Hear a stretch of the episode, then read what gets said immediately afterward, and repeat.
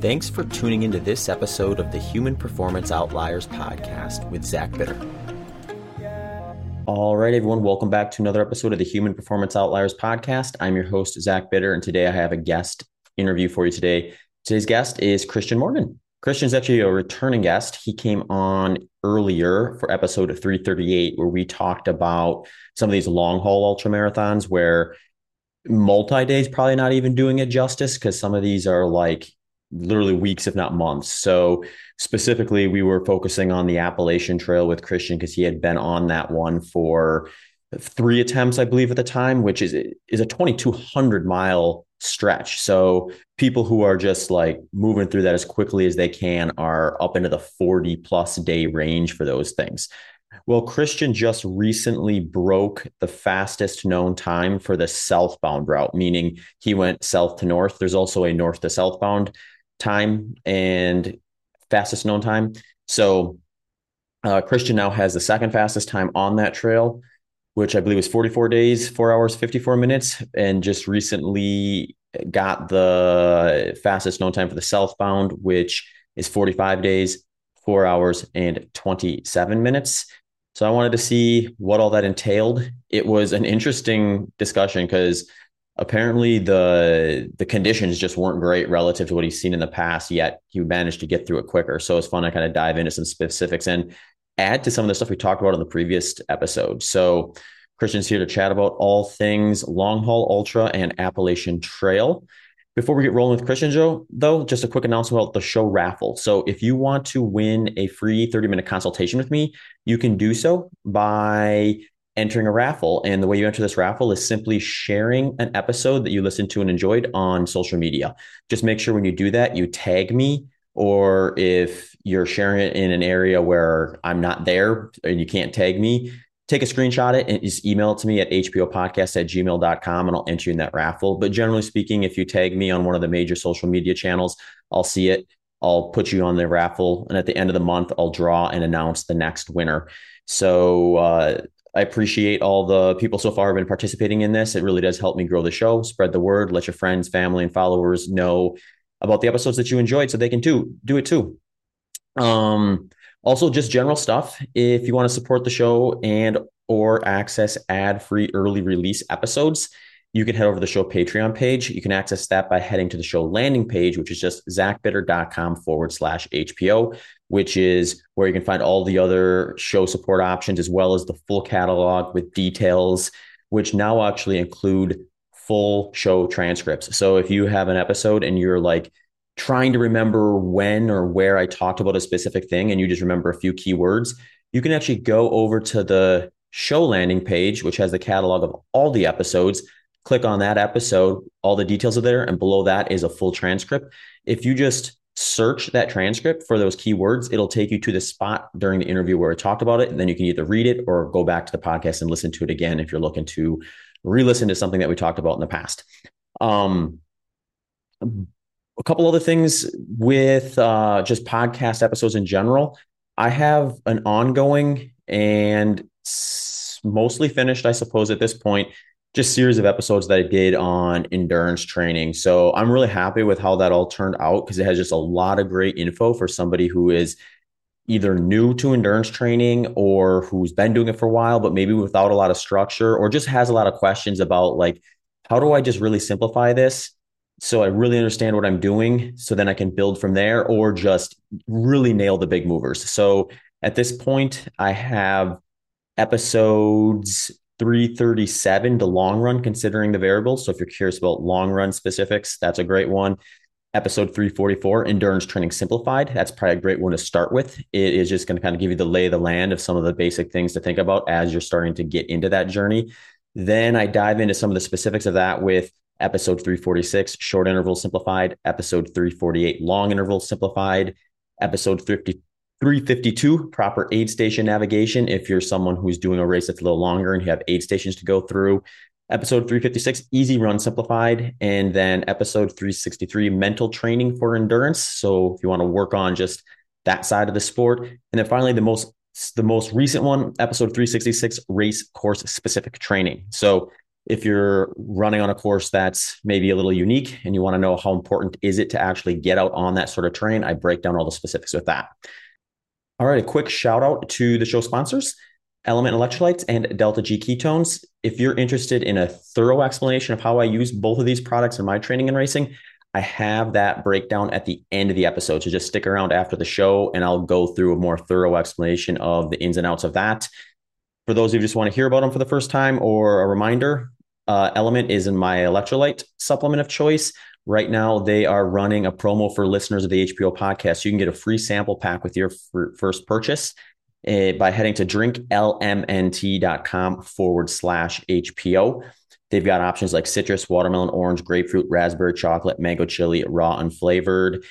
The free sample pack will let you try them all and decide which one you like the best. They also have a free money back guarantee. So if you get it, don't like it, no questions asked, they'll send your money back. They won't even ask you to return the product. So they are very, very confident in their product. Delta G ketones is the original ketone ester out of Oxford University through the work of Professor Kieran Clarke, who has been a critical part of exogenous ketone research and formulation. They actually received DARPA grant in effort to design a formula for special forces. Since then, Delta G has produced 50 plus published studies and reported 20 plus ongoing studies. You can check out Delta G's research and product line at deltagketones.com. And there you can also sign up for a free consultation and dive into the research with them and find out whether their product is going to be something that'd be useful for your lifestyle. They also have some discounts on their page. So head to deltagketones.com to get a hold of all that stuff. All right, Kristian, welcome back to the show. The listeners didn't hear it, but you just cracked open a brew. What are you celebrating, buddy? oh yeah, uh, the Southbound Appalachian Trail FKT. Yeah, is to that. Very cool. yeah, for for the listeners who are either new or or unaware, Kristian, you came on the show. How long ago was that? That was probably at least a year ago at this point.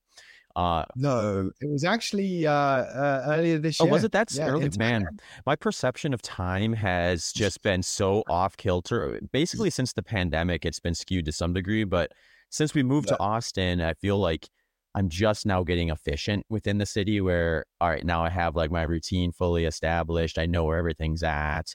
I'm not like making up for inefficiencies that I'm relearning. And that time goes yeah. by so fast from uh, when you start, everything kind of is a bit of a blur. But yeah, I guess that wasn't that long ago. So, but um, you have good reason to come back on. I mean, we were talking about just like the overall topic, I think, of some of this like longer ultra marathon or FKT type stuff that that is a segment of the ultra running community and just what all goes into that, how it differs and things. And I mean, these things are super impressive, super long, super logistic dependent, and all sorts of stuff. So when you yeah. reached out and said, "Hey, I," uh, you, I think we talked about your attempt. I think on the last show, or your your attempts to. Mm-hmm. Well, this is your fourth time, right? If I remember correctly. Correct. Correct. Yeah, yeah. your fourth attempt of the southbound uh, Appalachian Trail record. It was cool to see that you went and did it. Let's chat about that a bit. Yeah, I mean, it, it yeah, it was interesting actually listening to your show because I know you started to have some uh, more longer, longer distance uh, ultra runners. I think uh, did Pete Kostelnick come on your show? He was on my show quite a while ago, actually. So okay. I was still in yeah. Phoenix, I think, when he came on. I had John Kelly on re- most recently. He's probably the most recent long hauler that. Uh... Yeah, actually, I'll listen to that. Yeah, no, because no, because I know your personal interest are also planning to run across America. Um, and uh, yeah, so obviously you're going to take a natural interest into what someone describes as mega running. Yeah. Um, you know, uh, you know, like the multi multi stage, multi week, multi month kind of running.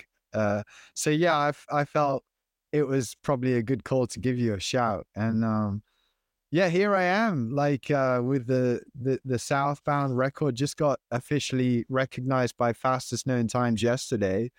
Um, and uh, and it's less than two weeks ago I stepped off the trail. My last day was 85 miles and 20 something thousand feet of gain on Man. gnarly trail. And yeah, I'm I'm I feel like uh, you know, I feel like it's such a long time ago now. I'm already starting to miss the trail as well. You know? you're you're back out of hibernation after catching up on all the sleep deprivation and you're ready to do some podcasts. Yeah, yeah, totally, for sure. But actually, talking about um, the the sleep. No, I'm still having good deep sleep. Um, I'm really slow. Uh, you know, walking around and stuff. I, it takes kind of some kind of healing to come back from something like this. Um, I, I joke I was in a supermarket the other day and uh, there was one tasty looking apple and a 75 year old beat me to go and get it, you know. That's what'll happen. Yeah. You go from the fittest you could possibly be to the least capable in a very well, I guess it's a long period of time giving this, but it probably doesn't feel that way yeah. to you. That, you know, it's actually an interesting starting point, I think, if we go from reverse here and just talk about I'm I'm, I'm really interested in the post effort, just how that all yeah. works. So I know we touched on it a little bit last time you were on, but what is your protocol after something like this? Is there a like specific time frame you look at where you're like i am going to give myself at least this much time before i even attempt a run or a hike how does that process work? You know i'm i'm very i'm such an intuitive person. Um when i was probably younger i would think to myself maybe i'm unorganized or unstructured but now i realize actually i'm um really intuitive and and what that ultimately means i guess is is that i listen to my body i listen to my um, my myself and uh, so yeah i mean the good thing is is that i did this last year you know i ran the appalachian trail a day faster last year you know um i ran northbound uh was it 44 days and 4 hours second fastest time in the world uh and then th- this year I ran the third fastest time in the world. So I and last year I went through the whole recovery process. And I, no, I don't have a, I don't have a prescribed date or day I'm going to run. Um, but uh, what I do know is that when I start exercising um, again, at the moment it's just walking. You know, I just want to. I just want to walk around, you know, I'll walk. And when I start feeling it's time to exercise, the first things I'm going to do are strength through full mobility and stretching or yoga or you know so they're the two things i'm going to target but um and, and very lightweight just like i say strength through full mobility full range of motion just to get my mobility back because what happens when you do something like this you uh you end up with the th- this ultra shuffle you know and and your stride becomes less and less and less. So you kind of lose your range of motion um and i want to get that back first. So going on intuition, but at the same time, yeah, let's get the mobility uh, back first. So th- th- that's my first step. That will be my first step. I'm not there yet. Yeah, that's really interesting to hear. And it sounds like you're waiting for like a signal that your body's going to give you that you're familiar with that says, okay, now it's time to start this process versus really mapping it out as, oh, at X days, I'll be ready to start this. And that's when the, the train leaves the station, so to speak. Yeah, just waiting. Just it'll be a feeling. You know, the the the sign and the signal will just be a feeling. I'll probably wake up and think, uh, oh, you know what? This week, I, I think I'm going to actually do this. Or this week, let's go and uh, today I want to do a strength yoga session or something like that. Um, yeah, it'll just be a feeling uh, which comes, and I'll act upon it. And yeah, that will be my step back in the direction of you know, you obviously build it up to getting back into competing and stuff. Mm-hmm. Yeah, I'm especially interested in hearing your approach with that because, for one, you've just done this a bunch of times. Whereas I think of a lot of people listening will probably think, well, if I were to ever do the Appalachian Trail or any of these long, long, mega, mega runs, they're probably doing it at least somewhat as a one off versus something they're going to do repetitively. Or if they do it more than once or a few times, it's going to maybe have a much larger gap between the sessions than what yours have been. So clearly, you've mm. discovered mm. a process that works that gets you back out there and effectively too, because you're coming here to talk about the fastest known time, yeah. not I just got it done. So, yeah, yeah. No, I never thought about that actually. Yeah, I guess that proves that I've um, worked out how to recover I mm-hmm. guess, mm-hmm. you know? Yeah. I mean, I never even thought about that. It's like a reproducible yeah. model that's been consistent for you. So it's really, really neat to see. I think the other thing I find interesting about what you what you talked about too is just what comes first when you start feeling ready. And yeah. that actually is interesting because, you know, when I was originally planning to do the the transcon and got injured leading into it, obviously I didn't go through mm. the process of running across the country and navigate the recovery from that, but I got injured from training that was relatively specific to that. So I think one of the biggest yeah. mistakes I made after that was I made it, I maybe didn't invest as much time and energy into what you just described before I got back into training and then had to deal with some of that like range of motion mobility issues mm. that was kind of a bit of a carryover from that prior build because the specific stuff I was doing was much slower than I normally would because I was anticipating I'd be going much slower on a, on a project like that than I would for the single day ultra. And in hindsight, I think I would have done that differently. And what you described kind of maps what I suspect I probably should have done. Yeah, yeah. I actually yeah, we never spoke about it last year, but I, because I, I, remember thinking afterwards, oh, it would have been good to mention that. But actually, what part of my recovery last year was to step away from the Appalachian Trail and do something which created a sense of freedom. Because when I was on the trail, um, one, uh, you're supported, so you're surrounded by people. Uh, there were three things. Uh, one, support, you're supported. Two, it's a set route. Um, and then three, it was timed.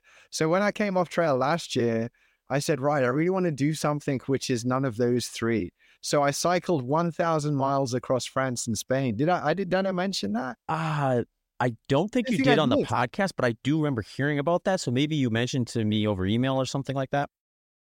Yeah. So I, so the thousand mile bike across Spain was not timed. I didn't have a time limit.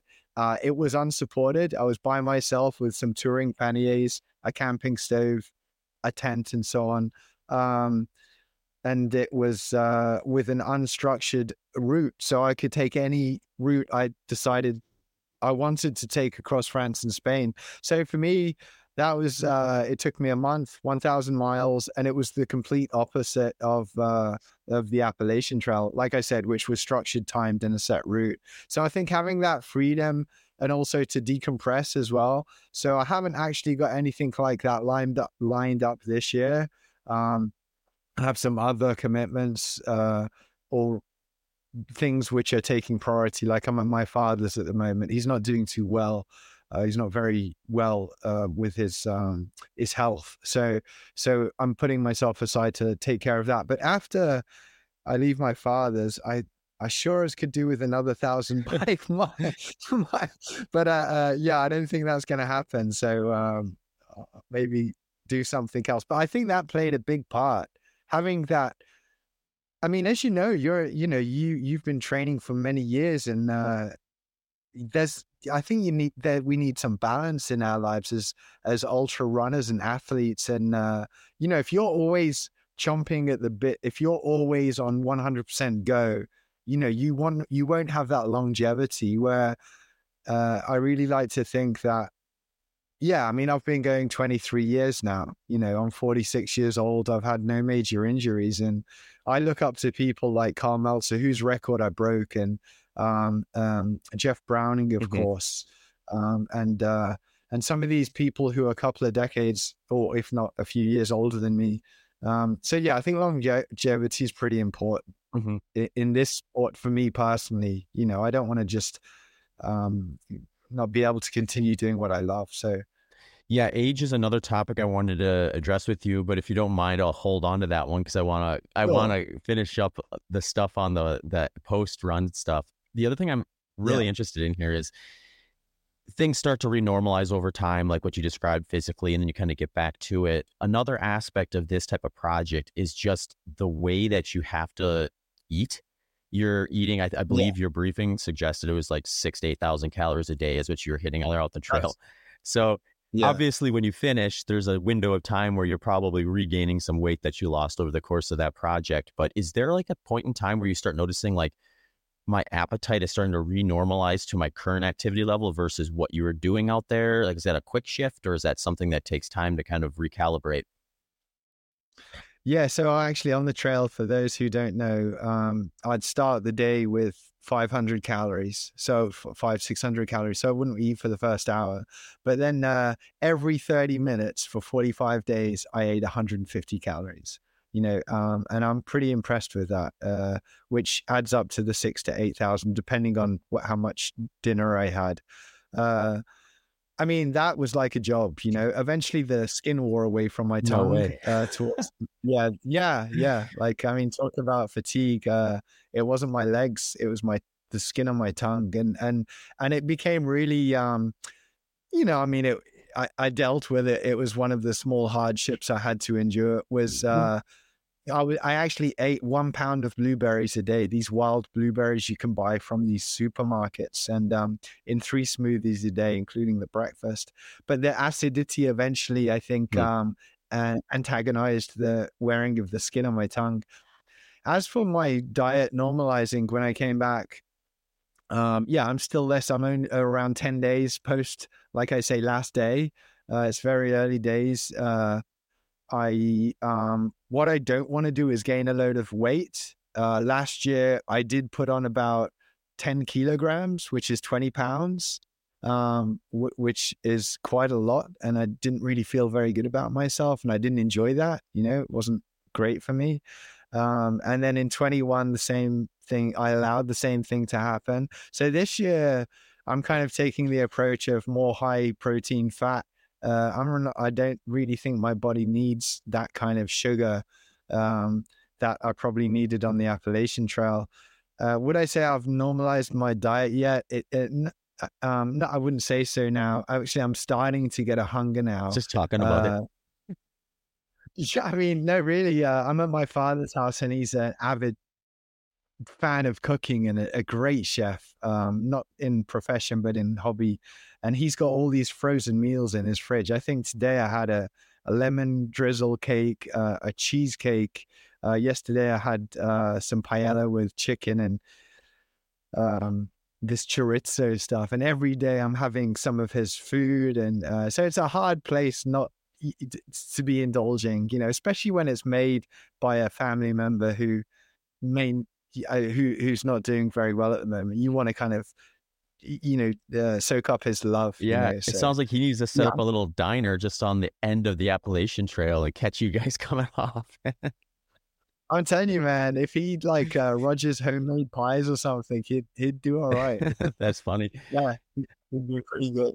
Um, awesome. Yeah, I, I I think it's just really interesting to kind of learn and hear about kind of the process and the aftermath of these sort of things because I mean, there, you if you look into the sport or that end of it, there's definitely some variance there where you see people who maybe kind of get a little too carried away and potentially never return to their former self after something like this, versus people like yourself who are clearly both physically and mentally motivated to keep doing it. And I mentioned it before. Age is an yeah. interesting piece of this puzzle to me because I mean, we're talking 2,200 miles, so the intensity has to be low. So it takes away a little bit of that, I guess, need to have like that youthful speed available to you. You obviously don't want to be like immobile, but I wonder where the age of like prime would something like where you have that perfect balance where you might have of 23 years of experience, but still young enough to move well enough compared to even your younger self to make something like this very much within reach. Do you have any thoughts on that? Because I think Karl was maybe a couple years older than you when he originally set the record, right? Yeah, 48 years old. Yeah. Um, and and I think the recovery plays a big part too. Uh, but actually, when I was with Karel Sabbe back in 2018, I asked myself um, quite um, um, realistically, I said to myself, Kristian, because I was running behind Karel for about 35 miles a day for 15 days of his attempt. And he's a phenomenal athlete. And I said to myself, Kristian, is this pace fast? And the answer was no, three times, you know, and, and, uh, like then I was, uh, 41 years old, you know, so not much older than I am now, um, younger rather. So even Karel at in his late 20s doing something like this held the pace um, uh, had, had, quite a sl- slow steady pace. In fact one of karel sabbe's um, you you know he's aware he just reinvented the pacific crest trail record. Yeah uh, yeah, yeah he he uh, did very well out there. And uh, one of his quotes which stuck with me um, while I was out on the Appalachian Trail because you get inspired by sometimes things people say was was it something like uh, run slow to be fast. Mm-hmm. And and that stuck with me because uh, and I also remember Joe McConaughy saying whenever he would try to push his pace, because Joe McConaughy has the self-supported record on the Appalachian Trail, uh, he said whenever he would try to push himself, he would pay for it the next day, or his knee would hurt, or he, some part of his body would complain. So I wouldn't really say that uh, I would move any quicker. Um, I mean, Karel wasn't moving any quicker. I don't know if my younger self would move quicker, but I certainly know recovery is an issue because if you can't go to sleep and six to seven hours, wake up and repeat another 50 mile day with like 11,000 feet of gain and loss over gnarly terrain, then you're out of the game. You know, you're, it's game over. You know, you get out, like it's, it's not going to happen for you. So, um, as for pace, I think the pace is, uh, yeah, there's going to be a certain, I'm sure there's a certain time frame where you're like, you know what, that's too slow. Like 20 hours a day on trail is too much. So yeah, I don't think I've hit, I don't think I've hit at the age of uh, 46. I don't think I've started to hit that downward curve yet um, in terms of pace. Recovery, I really don't know. Some scientists did a pretty interesting um, um, uh, uh, uh, currently analyzing the data for a study that they have done on me. They're the same guys that studied um, um, um, Joe McConaughy when he did his uh, Arizona trail. Mm-hmm. I, f- I forget the guys' names, but uh, yeah. So when that data comes out, that'll be very interesting. Um, I- I'll be sure to share it, you know, on my Instagram and so on. But yeah, I really wouldn't think that if I was 26 or if I'm 46 would be going any faster on the trail. Mm-hmm. Yeah, it almost seems like the necessary pace is slow enough where it's more about just how much more efficient can you get with like the non-moving points of the trip than it is about yeah. speeding up at any given time. So it's like, can you manage to sneak an extra 30 minutes of moving time in because you weren't stopping as much or because you were more efficient getting out in the morning? And just maybe like that knowledge base that you have of being on that trail so much is going to give you some of that relative efficiency. You know what, Zach? Like, I think you've totally got it there because that elapsed time and moving time, you really want to bring it down I mean, I was pretty strict early on, and uh, I would have what was called moving road crossings. So I would see the crew, and I wouldn't stop moving. Uh, I would uh, change what someone would hold a pack out. I would always change back. I'd never refill the pockets to my pack. It was always change your pack after eight miles or whatever, uh, fifteen miles. Change the pack. Um, and then just carry on. Mm-hmm. That was it. Drink. Uh, I had two Monster Energy drinks a day, uh, and so sometimes I drink one of those. Or, like I said, I had a pound of wild blueberries every day, uh, so I'd have my blueberry smoothie. Uh, but I started to get a little bit lazy. If I'm honest, where could I improve next year if I was going to go for the record? my, my, moving road crossings turned into right. Let's have just ten minutes in the in the chair. you know, maybe emotionally I needed that. I don't know. I mean, I, I certainly this year I felt I, I, started to feel like I wanted to sit down. I wanted a bit of time with people. I wanted to have some company. I mean, I ran those 2,200 miles um, 95% of the time by myself. So if that's the correct mathematics. I had about 200 miles of runners and 2,000 miles of me by myself. So when I came in to see the crew, which consisted of gun section and Iceman, I just wanted to be with these guys for a little bit, and then I was happy to move on. Mm-hmm. So maybe that was an emotional need rather than a physical need to sit down. But um, yeah, I'd say t- moving time over elapsed time is the difference between an FKT and um not not getting some kind of record. Sure. I mean you highlighted a couple really important points i think that are just good pieces of uh feedback that any ultra runner can take and kind of use as they're planning the race in my opinion. And one is just like let's be efficient in aid station transition so we're not like say standing there for two minutes when in theory you could be walking for two minutes and you maybe don't carry cover that much ground but you extrapolate that over 10 aid stations now we, you, you may be talking about getting to the finish line a mile or two earlier or something like that so it can be meaningful yeah. but there is the mental psychological piece to the puzzle where my thought with ultra marathons i'd be curious about how maybe this is even different with something as long as you're doing is when you find yourself creating too big of a goal at once, it gets overwhelming. So, like if you're thinking about mile 100 from the get go, you're going to burn yourself out mentally thinking about that versus I just need to get to the first aid station. So, you almost yeah. need these small motivators along the way. So, if it mm-hmm. is something where, like, well, this one aid station, I am going to sit in for five minutes and talk to my crew and really kind of use that as a motivating point to focus on that can distract me from the finish that might be a powerful tool to keep you moving at your honest clip through the other parts and not getting overwhelmed and deterred from that.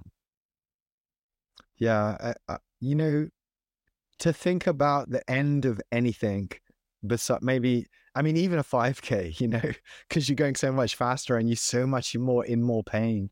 Um, I think most things in life uh, thinking about the finish point, actually, the the I, I like to go back to Lanny Bassham, uh, rifle shooter in the Olympics, fantastic. He's been on the uh, Trail Running Nation podcast, and uh, a fantastic um, mental management coach.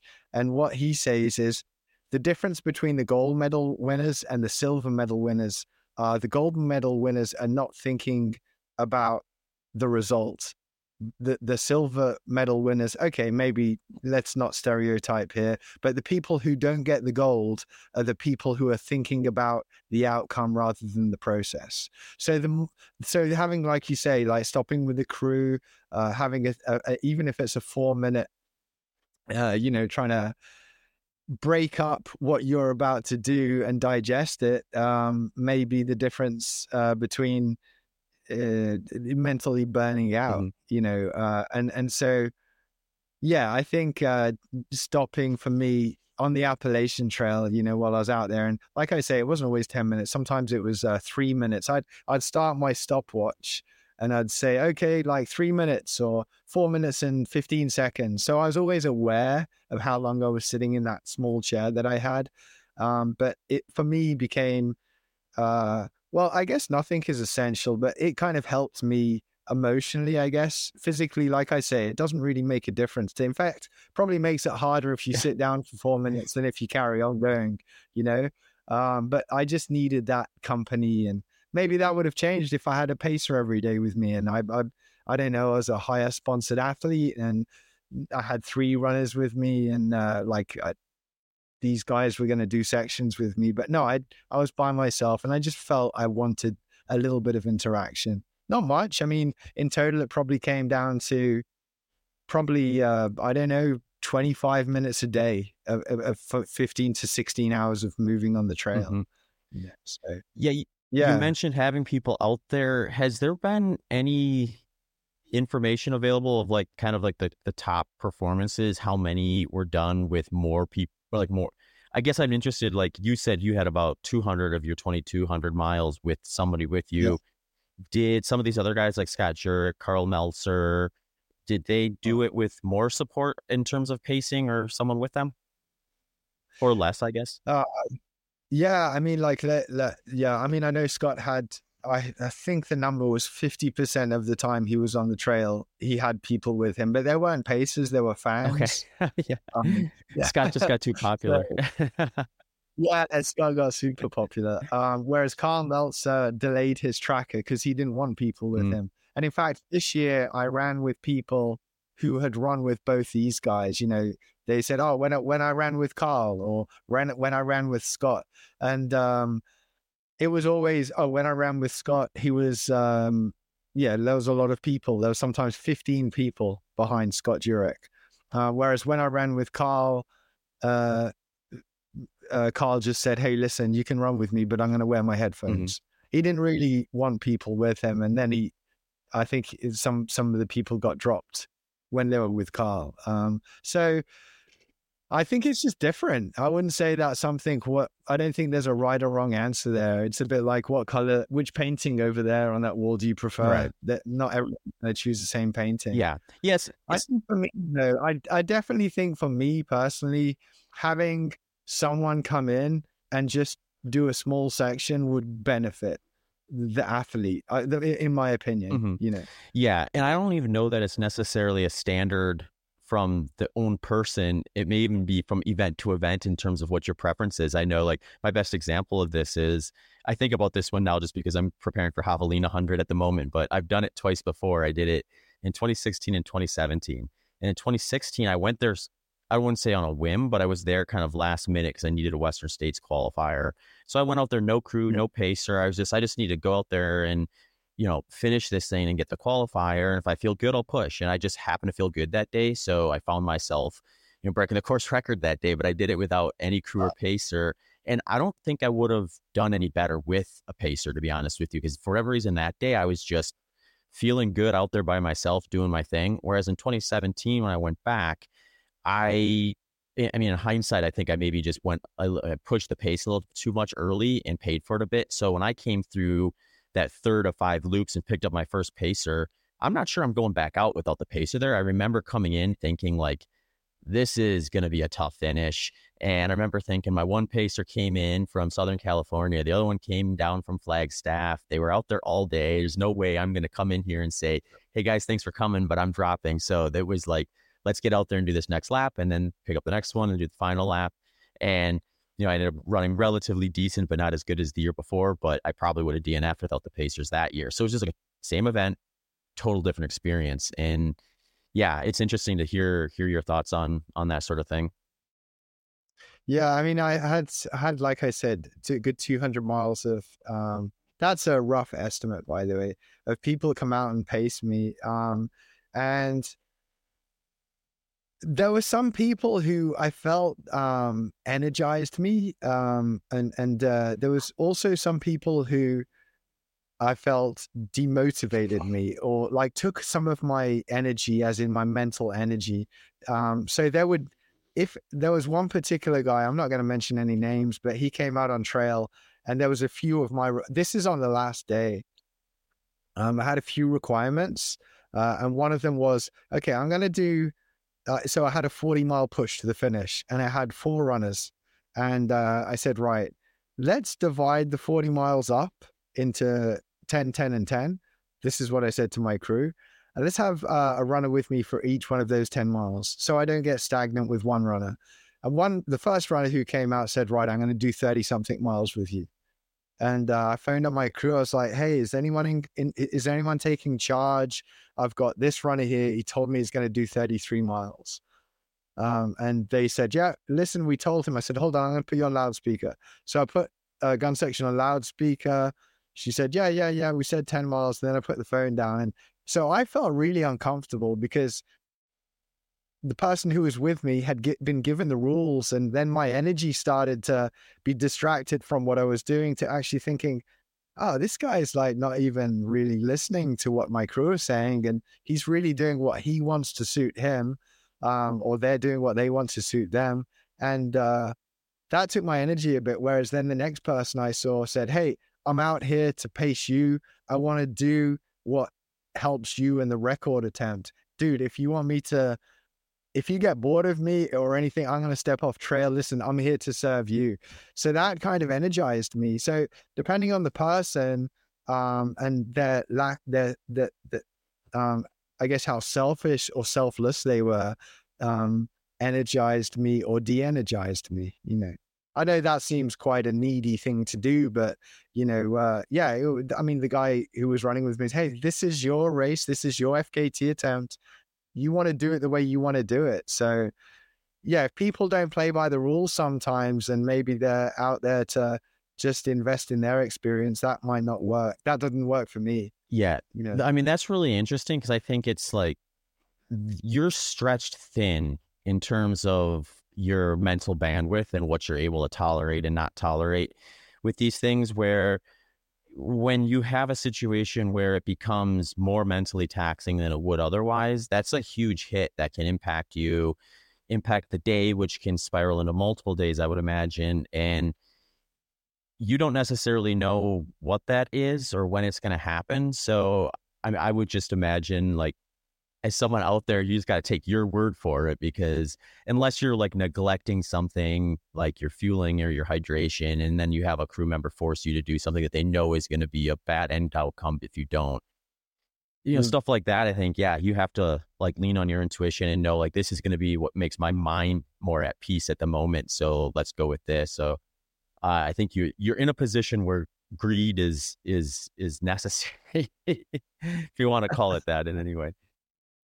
Yeah, yeah, no, I agree. Uh, you need when you're putting yourself into something again, and it doesn't really matter if it's a super long trail or a hundred miles. I think the the more energy you can put into it, and the less energy which is almost lost thinking or being distracted about something else, the better you're going to do. It comes down to your focus and your energy. Mm-hmm. So yeah, like it's it's essential. You know, if you want to do well to be greedy with your energy. And I, I mean, I have no problems with, you know, the more self confident you are to say, hey, this is this is how I want to do it.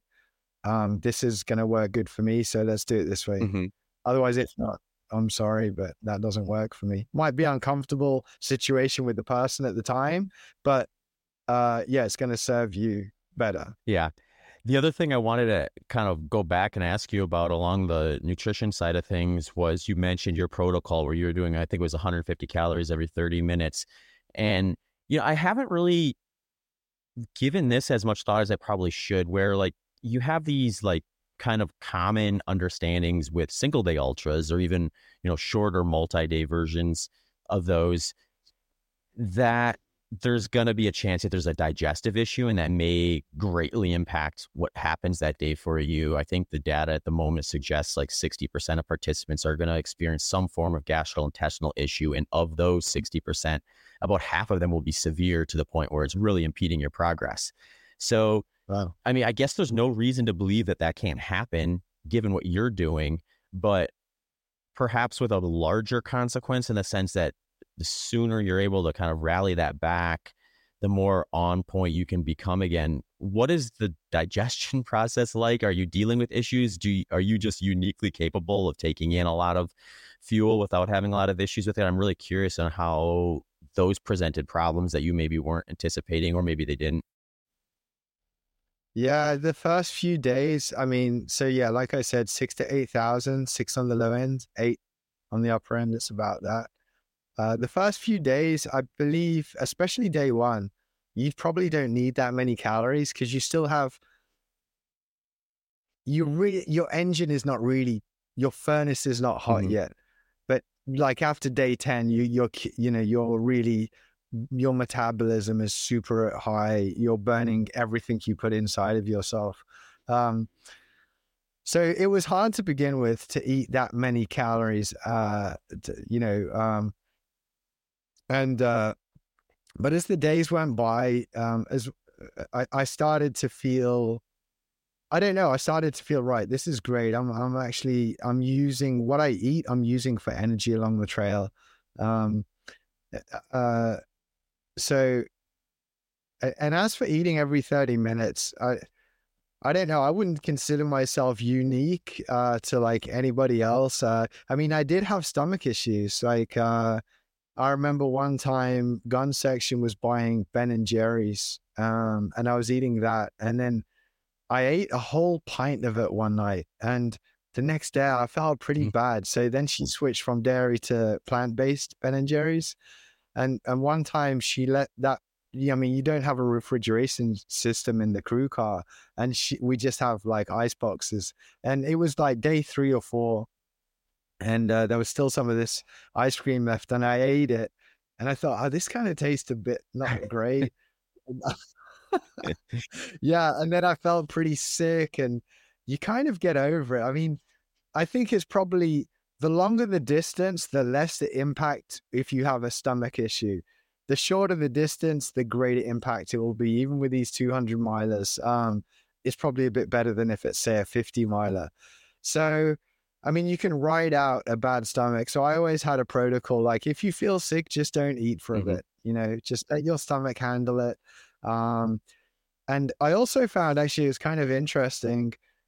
If I ever calorie bombed, that was a bad idea. I remember Karl Meltzer saying, "Don't feast and don't mm. famine." Mm. So don't have too much and don't have not enough.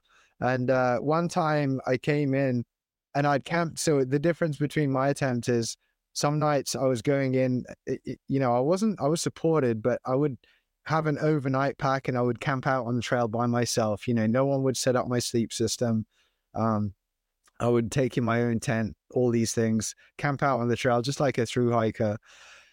Uh, on on on two or three occasions, uh, because I didn't want to car- carry too much, I didn't carry in an overnight meal. You know, I just said, okay, I'll just go with my snacks. But that just totally didn't work. So eating at the end of the day, you need to eat a hundred. Uh, sorry, you need to have a big amount of calories uh, because the, on those occasions where I didn't have a meal, the next day I just felt super empty. I had no uh, energy. Um, and I, you know, I bombed. I phoned up the crew. I was like, "Hey guys, I just um, I'm stumbling here. You know, I've asked a couple of through hikers I've passed for bars, and but I'm in trouble." And when I got in, and then instead of having like 150 calories every 30 minutes, I had suddenly 600 calories. It was too much for my stomach to handle. Then I had the opposite effect of okay, now yeah, I've got food, but I'm really tired. I've got no energy because I'm my body's trying to digest this food. So yeah, I did have my stomach issues. Um, and I, as as you go on a 2000 mile journey, you learn to change things and adapt on the way. So instead of uh, going out with like a hydrated camping meal, which can weigh two pounds in weight or maybe two and a half pounds, you go out with like a quarter pounder with cheese, uh, a couple of chicken nuggets, and a and a cold espresso uh, from McDonald's in the morning, you know, and you, that's much lighter than carrying out a super hydrated camping meal that people have added water to and stuff. Uh-huh. So yeah, I learned along the way, but I did have my stomach issues as well. Yeah, I, I, would imagine there's definitely some unpredictable nature to that. But you have some precedents, probably like how you navigate those situations, and it sounds like you kind of know what to do and then how to bounce back from it. Um, the other thing I wanted to talk to you about was, if I'm not mistaken, like you had a plan to start this and that plan just was kind of continually interrupted by bad weather to the degree where you didn't start until six weeks after your original target date if i'm not mistaken correct yeah so that's wild to me because for one i'm thinking of just like and eh, it, it, eh, perhaps it's different for something like this but i'm just thinking like you're going into your preparation assuming there's this date and then that date shows up six weeks later I'd be curious about how you navigate that timeline because I'm thinking to myself, like, I'm training for a 100 mile right now. It's in about four weeks. If I found out, like, in four weeks, oh, well, you know, it's progressively getting bumped back to the point where now it was six weeks later. I don't know how I'm showing up to the start of that in terms of where my fitness is at, how I, like, what are you doing in these six weeks between when you were supposed to start and when you actually did? I was crying. oh, you know, like it was tough. I mean, I had no choice. It's either, okay, listen, be delayed by six weeks or just suck it up and don't start. And I took the option of let's just take, let's take the best of a bad situation. And that was always my approach on the Appalachian Trail. Um, there is a physical um, measurement that I went by because I was uh, up north um, in Maine and I was doing some training runs down Katahdin. You're losing, I don't know, what is it, four? I, I mean, geez, I forget, uh, 5,000 feet of loss in, in just to come down from Katahdin. So I was training my quads for that. And I did that run three times before I did the appellate, before I started on August the 2nd. And, um, yeah, when I started on August the 2nd, I felt so bad. You know, in all the training runs I'd done that closer to my peaking for the, the particular start date, I felt great. You know, I said to my crew, "Hey, I mean, I, I can't believe how good I feel. You know, I'm uh, I'm feeling great." That first day, I came down, and during coming down, I felt so bad, and I thought, "This is." This is a really bad start. You know, I mean, this is a bad start to a to a to yeah. I mean, to the what what what can you do? I mean, really, I had I just had to take it. I had to digest that, had to swallow it. Um, and and uh, yeah, I was upset. Uh, it was, it, I mean, I didn't even know if I was gonna start. So uh, when it when the weather got so bad, one hiker got killed uh, crossing a river crossing. Roads are collapsing. Uh, records are being broken for the amount of rainfall. Hikers are coming off trail. Um, I, I was at one point thinking, well, it's over. I can't even start. So then I started thinking, I mean, we've, we, you know, what would, what do we do? Do we do the Colorado Trail? Um, so at some points in time, I even didn't even know it was going to happen. Um, and then eventually we got this weather window, and uh, I said, you know what? Let's just go for it. And I didn't feel great. Uh, I'd I'd been doing my uh, strength training. I'd peaked, done my last long run, and you know all that went out the window. Uh, could I have done better if we started on the set date, I'd say so. I would say I was uh, I was physically conditioned, and I started to lose that. You know, mentally burning energy while I'm waiting to start. So I guess you know what, Zach. I just said, hey, what what else can I do? You know, this is a bad situation, um, but actually I can do it. So let's go for it. Yeah, it's sort of taking that mindset where there's going to be things you can control and things you can't control. And to spend any mental energy on the things you can't control isn't going to make it any better. So at that point, you almost have to just accept the situation and then make the best decision from there. And it, and it sounds like you did just that. And as far as uh, best case scenarios, you got the record. So, yeah, yeah, I mean, totally. Uh, you know, I had a saying, um, it wasn't even a saying. I had a realization um, while I was out on the trail, and I just noticed this cycle um, breakdown, p- p- persistent breakthrough. In fact, I didn't even use the word persist. It was breakdown, breakthrough. So, um, if anyone comes up with that term, you know, you hear heard it here first, right? I experienced it um, on a daily daily basis, um, especially the beginning. I would break down and I would break through. And so the only way I would break down is I would just allow myself to continue moving forwards. And if I fed into whatever was breaking me down with negative energy, I would have not, I would have not made a breakthrough. Breakthrough. I wouldn't have finished the trail. There's only one way you can get to the end of a 2,200 mile run, and it's to have a positive mindset um, I mean, you run 100 milers, Zach. Uh, when you have a negative, I mean, because it's going to happen. Mm-hmm. You know, you're gonna you're not going to feel great from start to finish. Otherwise, that's just that's just not going to happen. I mean, how do you? I mean, do you use negativity to find neg- find negativity? I mean, how do you get out of, out of those negative spots? No, uh, what you just described, I imagine, is just like a much longer timeline version of what I would do for hundred miles. And I mean, that it's impressive that you're able to do it for that long. I, I think of it like going into the race knowing that you're going to have those kind of peaks and valleys in terms of your perception of how things are going or you know what the task at hand is from a sustainability standpoint so knowing that you're going to be presented with that negativity is i think a really powerful tool to go into the event with because then when it happens you can be honest with yourself and say okay I knew this was going to happen. Now I know how I'm supposed to respond to this. I know how I'm not supposed to respond to this. And then if you do take the bait, so to speak, and let your mind go negative, you know that you made the wrong decision. And I think, I mean, we're all re- competitive to some degree. And I don't think we want to have a situation where we step off the course thinking, oh, I failed myself. I went in with the right plan, but I wasn't able to execute it versus something uncontrollable stops you. So, I think that can be powerful knowing what the right decisions are going in as largely as you can so that when you're presented with something, you're not burning a bunch of mental energy just trying to navigate a situation that you don't know what the, the process is for.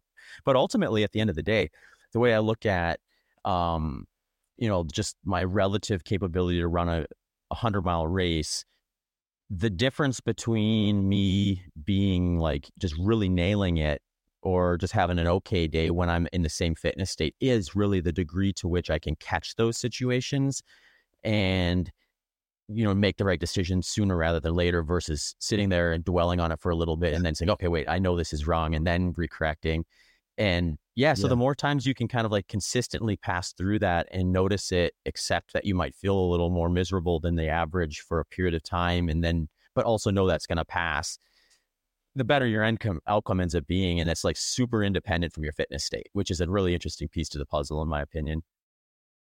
So it's the ability to react to a situation as soon as possible will give you the best possible outcome. Mm-hmm. And like what you were saying before with uh, just relative efficiency, I think it's the same thing. It's like if I have, I could run the exact same pace, but if my non moving time is twice as long, I'm arriving there later despite working just as hard. Same thing with my mind. It's like I could dwell on a mistake or dwell on a low point for twice as long, but then it's going to reduce or it's going to extend the amount of time I'm in a bad place versus a good place. So the the more I can eliminate that time frame of doubting, the quicker I'm going to be able to get to the finish line with that side of things. So it is that balance between the physical and the mental and kind of working both those systems at the same time, I think. Yeah. Yeah. Well, I mean, I think also what helped me on the Appalachian Trail uh, was the worse the situation I experienced, they say if it doesn't break you, it makes you stronger. And uh, like, take for example, I was running through an electrical storm and uh, I was worried. I was worried, one, because I didn't have a rain jacket and I started to get very cold. So I had to start running faster than I normally would. So I was worried, one, of getting injured because I wasn't going my all day mm-hmm. pace. Mm-hmm. Two, I was worried about getting hypothermic and cold and hurting my, like, you know, just becoming in a dangerous situation. And three, I was worried about being struck by lightning. Um, so um, a few days later, when I obviously I got through that and I got past it, and a few days later when it was raining, I'd say, well, hey, you know what? At least I'm not in an electrical storm. Yeah. you know so suddenly uh, the the situation you've experienced gives you the armor to deal with a situation which is pretty bad but if it's less bad than the one you've been in you, your armor prevails and you're able to you're able to adapt to it whereas if i hadn't been in that electrical storm i'd probably be really affected by this all day rain that i was getting so I think the harder situations I encountered on the Appalachian Trail almost fortified me just along the entire trail mm-hmm. till eventually I felt like, actually, you know what? I've really encountered everything. Um, I don't think there's anything worse to encounter. I mean, I had the worst weather. Um, I uh, experienced record rainfall. You know, uh, going went through Vermont with ridiculous mud, and um, yeah. So each encounter I got, which was really bad, just made the less uh, the next obstacle feel less difficult. Mm-hmm. Yeah, it is interesting because yeah, your worst situation, your perception then kind of calibrates around that. So you do have that situation where yeah, you have a really rough go of it for one reason or the other, uh, probably even before the event to some degree, and then you can mm-hmm. kind of recalibrate what you're able to or where where you place that on your spectrum of difficulty. So that's an interesting thought. Um, I mean, you mentioned weather. So, or we were talking about weather, I should say. You got out there six weeks later. Was it sounds like the weather wasn't great anyway. So you ended up having some issues. Is that pretty normal? Or do you have to like anticipate that to some degree? Or was this something where it was like, yeah, any other time I went out there, the weather was quite a bit better and I just had a rougher go of it weather wise here, despite your quicker pace? Yeah, it was the aftermath of the weather. So, um, I mean, for mud to dry out probably takes weeks or months. Hmm. Um, mm. So, all the uh, weather we had preceding, starting, just made Vermont um, uh, so muddy. You know, the hikers call it Vermud. And uh, yeah, I tell you what, right? I felt like I was escaping and I was a prisoner of war. I was so traumatized by running through mud uh, you know, for 16 hours one day. Um, that actually, that's where I got my overuse injury for my, because I didn't train in mud, you know, mm-hmm. um, especially for 16 hours. So I got this kind of like overuse injury in my lower, below my knee, kind of on the outside of my shin, above my ankle. Um, uh, w- which got me to the point where I was on my hands and knees and I was crying because I was trying to push my obviously the whole idea of ultra running is to push the body, the mind to push the body where you know, where you want it to go. So I was trying to push my mind was pushing my body and pushing my body. and I got to the point where I, I, got down on my hands and knees. I just, and it was the breakdown phase. I broke down. I started crying and I just had this conversation with my body. Okay, listen, I'm sorry. I really apologize. I'm going get you into a motel. We're going to put your leg up uh, because moving 1.5 mile an hour is not going to get us anywhere. Um, and if you recover, we're going to try again. But I respect you. I'm sorry. I apologized. And I was, I suddenly I became emotionless. You know, I, I stopped crying. I saw my crew. I was like, okay, guys, this is the situation. I'm super psyched. I'm really excited about tomorrow. But as for today, my body's ass. I'm listening to my body. So I went into a motel, um, did the, was it rest, ice, compression, elevation. I watched a bunch of Netflix, ate a bunch of food, actually watched the Made to Be Broken documentary, saw how Karl has suffered and um, thought, well, if my body's up for it, i am ready to suffer some more. And I went back out on trail, lost my lead on uh, Karl Meltzer because I had a great lead on him even at that point, and eventually just started. Well, my my pain never went over four out of five. Sorry, four out of ten. And I was like, I can deal with four out of ten because the day before it was 10 mm-hmm. out of mm-hmm. ten. And uh, I phoned up David Horton and I was like, Hey, David, did you say something which sounded like pain is weakness leaving the body? And he said, you just got to do what you got to do just to me keep on moving forwards. And just that stuck with me. And i was like okay i can handle four out of four out of ten you know? And um but as to your question like to the weather kind of sidetracked a little bit there. It was the aftermath of the weather. So all that rain created insane amounts of mud in vermont um quite higher than usual river crossings um and New Hampshire was so bad. I'd been training, I'd been stuck in New Hampshire training. I came from Thailand and went to New Hampshire and I trained at my friend's, stayed at my friend's place, uh, Veronica Leeds. Um, and that was my base. I was right on the Appalachian Trail training and um, it was beautiful. And then when I got to New Hampshire on my record attempt, it was so bad. It was just, there was water everywhere. I mean, it was pretty bad. It's, it, it, it, the thing is, you can't really, um, there's no right or wrong weather. It just changes year by year. For, but apparently, according to the statistics, for the last couple of years, they've almost been in a hmm. drought. Mm. So last year I had perfect weather. Um, so I guess it's a testament to me and the crew to persist through that those terrible conditions and still set an FKT mm-hmm. as well. Yeah, yeah, it's incredible. I think just the the the, the relative nature of this sport is growing across the spectrum. And I think generally speaking, the FKT and the, the long haul FKT stuff is getting more and more popular to the degree where I feel like I just see, and may, maybe I'm just paying closer attention, but I, I feel like I'm seeing more people going after these records, kind of going down in kind of like more more frequently, or like someone will break it, someone else will break it. Not necessarily yours, but like the just in general, like the longer stuff.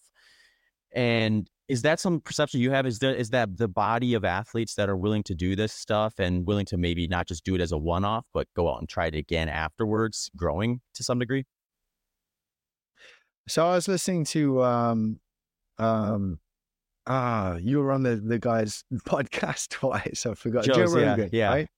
I was listening to Joe. Uh, great, great podcast, and he had Ronnie Coleman um, on um, nine times or something like that, Mr. Olympia. Mm-hmm. And I think uh, Joe Joe said like, how do you guys come back and show up year after year and keep on, you know, becoming the world's best? What what is it? I mean, there's I mean, there's Arnold Schwarzenegger, seven times Mr. Olympia, Ronnie Coleman, nine times Mr. Olympia, and a bunch of other guys who I forgot. And uh, I guess once you kind of crack that code and you have that experience, um, you, you can come back and you can apply that template and you can build on your uh, previous successes. You know, like you've built this platform and you can stand even higher the next time you go back and do something. So, if you look at the likes of, say, for example, Karel Sabbe, who for me started this all off, I was a member of his team in 2018 and uh, I was inspired by my experience with him he set the record on the Pacific Crest Trail. He set the record on the Appalachian Trail. He set the record via Alpina in Europe, which is pretty amazing. Um, and then he went back to the Pacific Crest Trail and broke the record that Timothy Olson set. So that's four trails which are over 2,000 miles long. And um, he definitely has cracked the code, you know, and worked out what you've got to do. I myself, and uh, I'm a two time Appalachian Trail finisher now, the second and the third fastest times ever in the world. Um, I'm, I'm uh, pretty pleased with that. And I even have the hunger to go back, if I'm honest. So there's like, I think once you experience something like, I mean, you must have experienced it yourself, you know, with your first 100 miler, you have this amazing experience. It's valuable to you and you want to repeat it. Um, otherwise, um, you'll feel you're probably missing out on something. Mm-hmm. I mean, Arnold Schwarzenegger, Ronnie Coleman, you know, um, Karel Sabbe, Kristian Morgan, Zach Bitter. You know what I mean? Like everyone's repeating something they're personally good at, you know, and that's, um, so I would say, yeah, you go and you do, uh, and not just us guys, um, but look at the through hikers. These guys don't just hike a trail; they hike the Appalachian Trail, then they hike the PCT, then they become a triple crowner. They do the Continental Divide, and then some of these dudes, my friend Peacefoot, he's just about to finish the PCT, and he's going to be a triple triple a triple triple crowner. I mean, can you imagine? Yeah. You know, you know what I find interesting is I think there's like this. At least this is how I look at it. Is I always find even when I kind of have the process dialed in, where like, okay, this is what I know what to do. I'll finish and I'll always find something where it's like, you know what? I, I think if I could just maybe improve this little spot here, I might be able to go a little bit faster. So as long as that stays there, I think it's like the motivation to kind of go out and try to improve upon your prior your prior attempt or figure out something that you haven't quite solved yet because there's there's an endless number of things that can kind of go differently or go wrong. So like just having a scenario where like well if i do it again maybe i will better navigate this situation or i won't have to make the best of this bad situation because i won't get into that bad situation. And yeah i think that is what probably brings me back the strongest and more, more than any like specific time or record is just walking away from certain disciplines that i'm interested in and thinking okay yeah i got everything out of myself there. And i you know in a perfect world, maybe it would have gone faster, but I really can't expect to have gone much faster than I did. I mean, uh, there's a reason they say it takes a lifetime to become or to achieve excellence. I, I really think it's just uh, re, you, you know, you're repeating, and every single time you're doing it, you're. I mean, maybe it takes a certain type of personality, but I definitely have those qualities um, or traits, however you want to mm-hmm. look at it. Um, that when I do something, I completely, I mean, I've been doing it since I've been running marathons and ultras. The first thing I would do is, what did I do wrong? You know, because that for me is so valuable, you know, and, and when I do it again, uh, I can cross those things off and not repeat them. So, yeah, maybe I don't know if it's human nature or if it's a certain type of personality, but if you want to achieve, um, if you want to be the best or really try to excel at something, I think looking your mistakes in prior attempts or races is the way to do it. Um, uh, for sure, you know. I mean, that's uh, yeah. It seems like a no brainer to me. Mm-hmm. Yeah. So, is it too early to ask what's next? um. Well, I mean, definitely. Um, you know, recover recovery for me. You know, super important. Uh, want to feel recovered. Uh, I mean, I'm excited about life, mm-hmm. Zach. Mm-hmm. I, you know, I I got so many things that I'm passionate and excited about. Um, in terms of like, what am I going to do? I really don't. I think the big question is really is, do I let go of the Appalachian Trail, or do I not let go of it? In terms of going to improve myself. So I think the big question for me is am I finished with the AT trying to spe- set speed records? Because there's always the north northbound and the overall record. Uh, um, and and do I let go? Because there's so many things I've identified that I can change, like you said, and improve. Um, and uh, I mean, the list is long. It's such a long list, and I feel I can improve so much. And all, I'm all still only 46. Mm-hmm. You know, for these long, slow endurance um, events. I'm still in the game with my age. Uh, my experience is amazing. Or do I kind of just say, let it go? you know, so have I got to that point where I have that answer yet? I don't have that answer mm-hmm. yet. I really, I'm not there yet. Uh, so I can't answer it. Uh, but yes, I'd love to go back to the Appalachian Trail 24 or 25. Would I do a bunch of things differently? Yes. Um, or do I let it go and actually uh, maybe start thinking about some other stuff? Just running some hundred milers. I mean, man, I, lo- I love hundred milers. You know, uh, uh, there's all these races in America that I want to do. I'm getting excited about UTMB, um, uh, Thailand in, in Chiang Mai. I mean, that's my, been my training ground for years, and they've got a hundred mile race there. You know, on my trails, which I've been I know so well. So I really don't have the answer yet. Uh, so to speak. Uh, but I'm definitely enjoying the recovery, sure. and that's pretty important. The, the better yeah. question probably would have been like, are there any like passion projects that you've had on the back of your mind even before this attempt that eventually you'll likely do? Uh, it sounds like I mean you've listed some of them, so maybe those are the. Yeah, yeah. I mean, I, I want to write a book. There's no question. Um, yeah, I, I do want to write a book, uh, whether I want to aim it just at runners or maybe the general public, as in how to take a template on how to become excellent at something or achieve your personal best, or maybe just follow your dreams um, and, and put that, you know, in, in an environment where people can just use that for other areas in life. So I do want to write a book. I also lived in Ethiopia for a while. And uh, in fact, just yesterday, one of the guys who I helped, um, emigrate to Canada. Now he has three girls. They're all Canadian with, with their passports and stuff. He was a in a d- difficult situation in Ethiopia, so that was great. You know, do I go over to Canada and, and and continue with my notes for the book? Do I? I got so many projects, you know, that I want to do, and I feel a little bit messy. Maybe I won't end up doing them all, but um, I mean, improve my marathon time. You know, um, I still feel I can get a marathon PR. It's like, what is it, 249 at the moment? I'm pretty sure. And that was like on, tra- I think uh, it was mostly, there's 249 on trails. You know, mm-hmm. someone, I raced this guy on a trail marathon. I think I ran 249. It's like, dude, what's your uh, road time? I was like, 248. It's like, well, you better, better get back better up there. Get, Yeah, because I think you can do a lot better on a 229 marathon runner, man. I think you can improve yeah. your time. So I think I'd like to do that. Um, yeah, I got a lot of things, but I'm definitely in, enjoying getting back into the coaching now with my runners and just forgetting about myself for a while and sitting on the couch and just listening to, you know, my athletes and say, right, uh, let, us do this. Let's take that approach. Let's get excited about this race. Um, and just kind of navigate, um, uh, what's the word distributing the work to other people mm-hmm. you know i'm i'm happy to just chill for a while. No doubt i imagine so. Kristian it's been awesome to catch back up and kind of hear about the the latest adventure but uh, before i let you go if you want to let the listeners know where they can find you and kind of what you're up to feel free to share that and i can also add it to the show notes.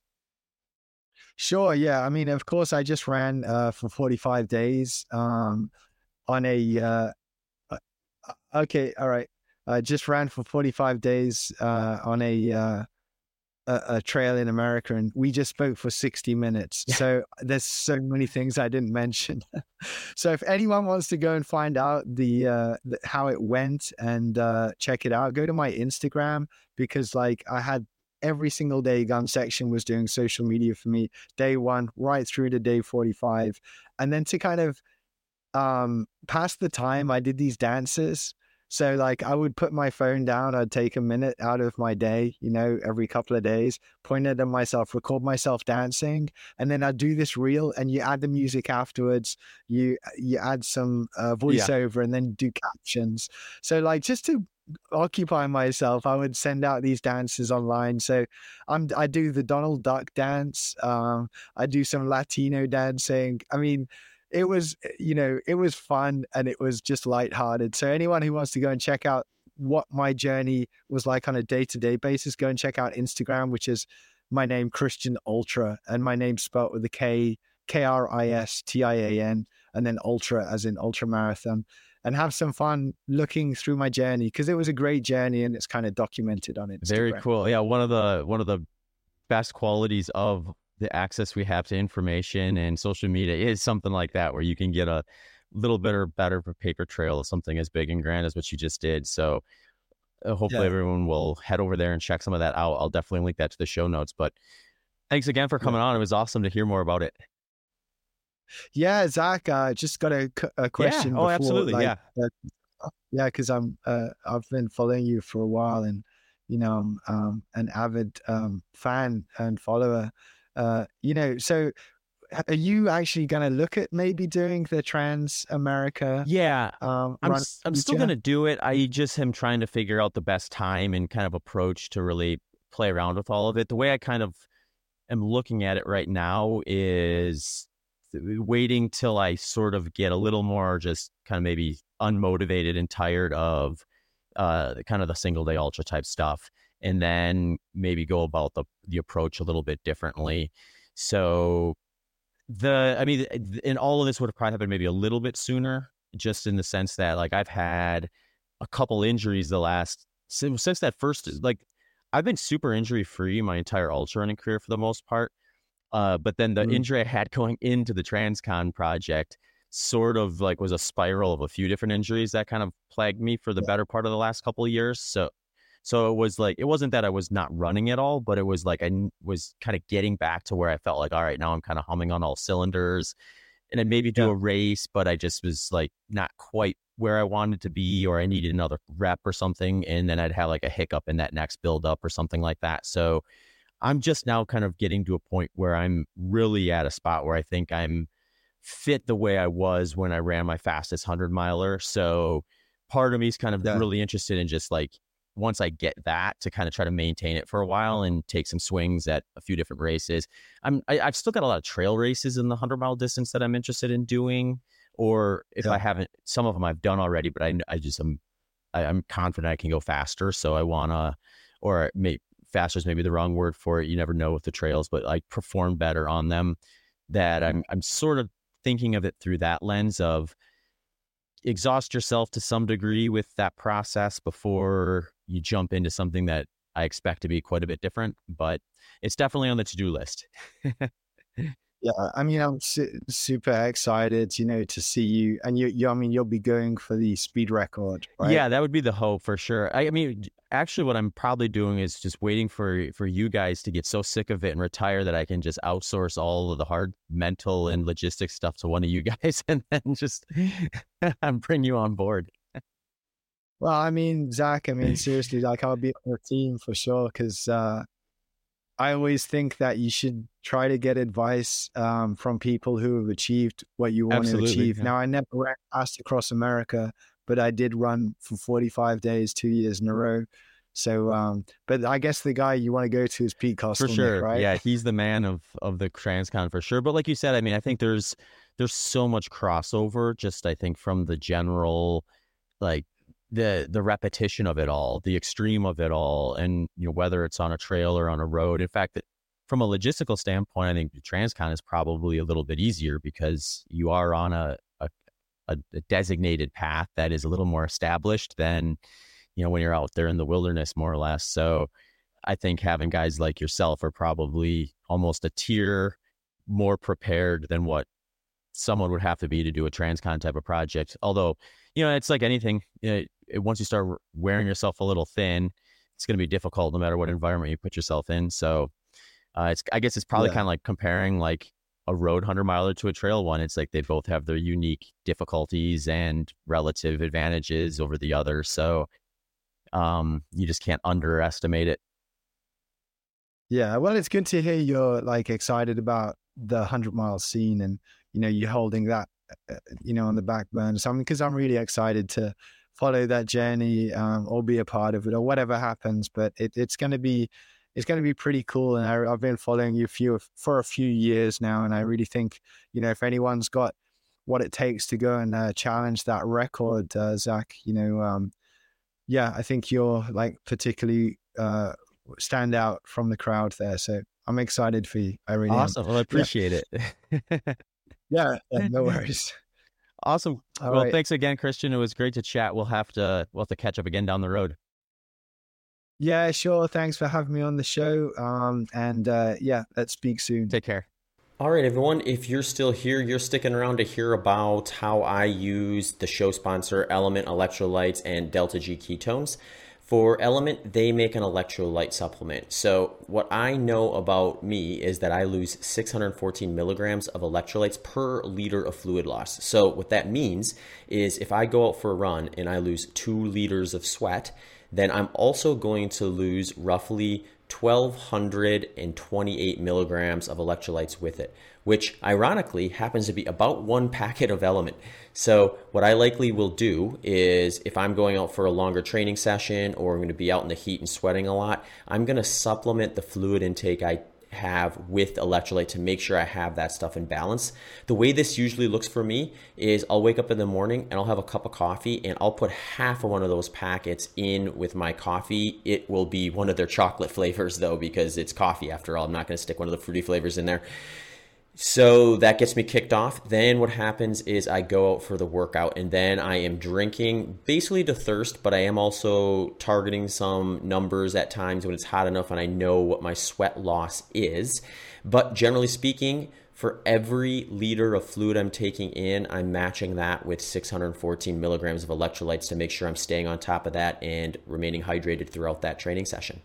If you're interested in a deep dive and figuring out more about your fluid loss and electrolyte needs, I actually have a couple podcast episodes that might be interesting to you. One is episode 358 with Andy Blow, where I go over all things hydration.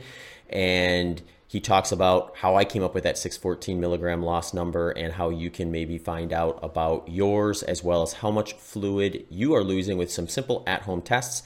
Also, I did an episode a while back, episode 300 which is just titled Personalizing Workout Hydration. So check out both of those if you're interested in doing a deep dive into your hydration and electrolyte needs. Something new I added to my training and racing this year are exogenous ketones. The research for exogenous ketones is still in its early stages, but there is a lot coming out and it is getting more convincing, in my opinion, to the degree where I wanted to try it out. I actually stress tested it during a 15 hour, 100 mile run at the Rocky Raccoon 100 earlier this year as a way to confirm whether it was something I was going to include in my racing protocol. One thing I was a little nervous about with exogenous ketones, like I am with anything I'm ingesting during an ultramarathon, is what is it going to do to digestion. I was interested in the recovery research for some time now with exogenous ketones, and there are some newer research studies now that suggest it could also have some performance applications as well if you're able to tolerate it and get it in the right dose. So, when I decided to try it out, I went with delta G ketones because they are the ketone ester that basically all the research that has promising effects is tied to, and it's their formula that's being used in those research studies. So a lot of times you'll just go and look for an exogenous ketone, and there's all sorts of potential issues with that, whether it's a dosage or just an incorrect type, and it's not actually going to do what the research suggests it would do. So to me, it was looking at if I want to potentially get the benefits that these could be bringing. I need to be using the one that they're actually showing the research with. So that was delta G ketones they actually received the DARPA funding and grant to actually put together that formula. So, like I said in the, the intro message, they have 50 plus published studies and are part of 20 plus ongoing studies. My protocol with this right now, and this is something where I am evolving as I kind of do more with it, but at the moment, I'll do a bottle of their ketone performance, Delta G performance, and that is their little blue bottle. So I'll take one of those about 20 minutes before a big key training session, and that's it. If it's a race day, though, I'll do that same protocol, but I will take another bottle about every three hours after that. So if I'm doing something that's longer duration, like that 15 hour Rocky Raccoon effort I've just described, I would be doing that again at 3, 6, 9, and 12 during that particular performance. So, like I said in the intro, if you want to chat with one of their experts, you can actually go to deltagketones.com and they have a consultation service there right now where they will help you understand the research and whether your lifestyle is even something that they would, would be worth considering it for. So, if you want to get a little more information on that, that option is available to you. Links to both Delta G ketones and LMNT electrolytes can be found in the show notes as well as at zachbitter.com forward slash HPO sponsors. Thanks for tuning into this episode of the Human Performance Outliers podcast with Zach Bitter.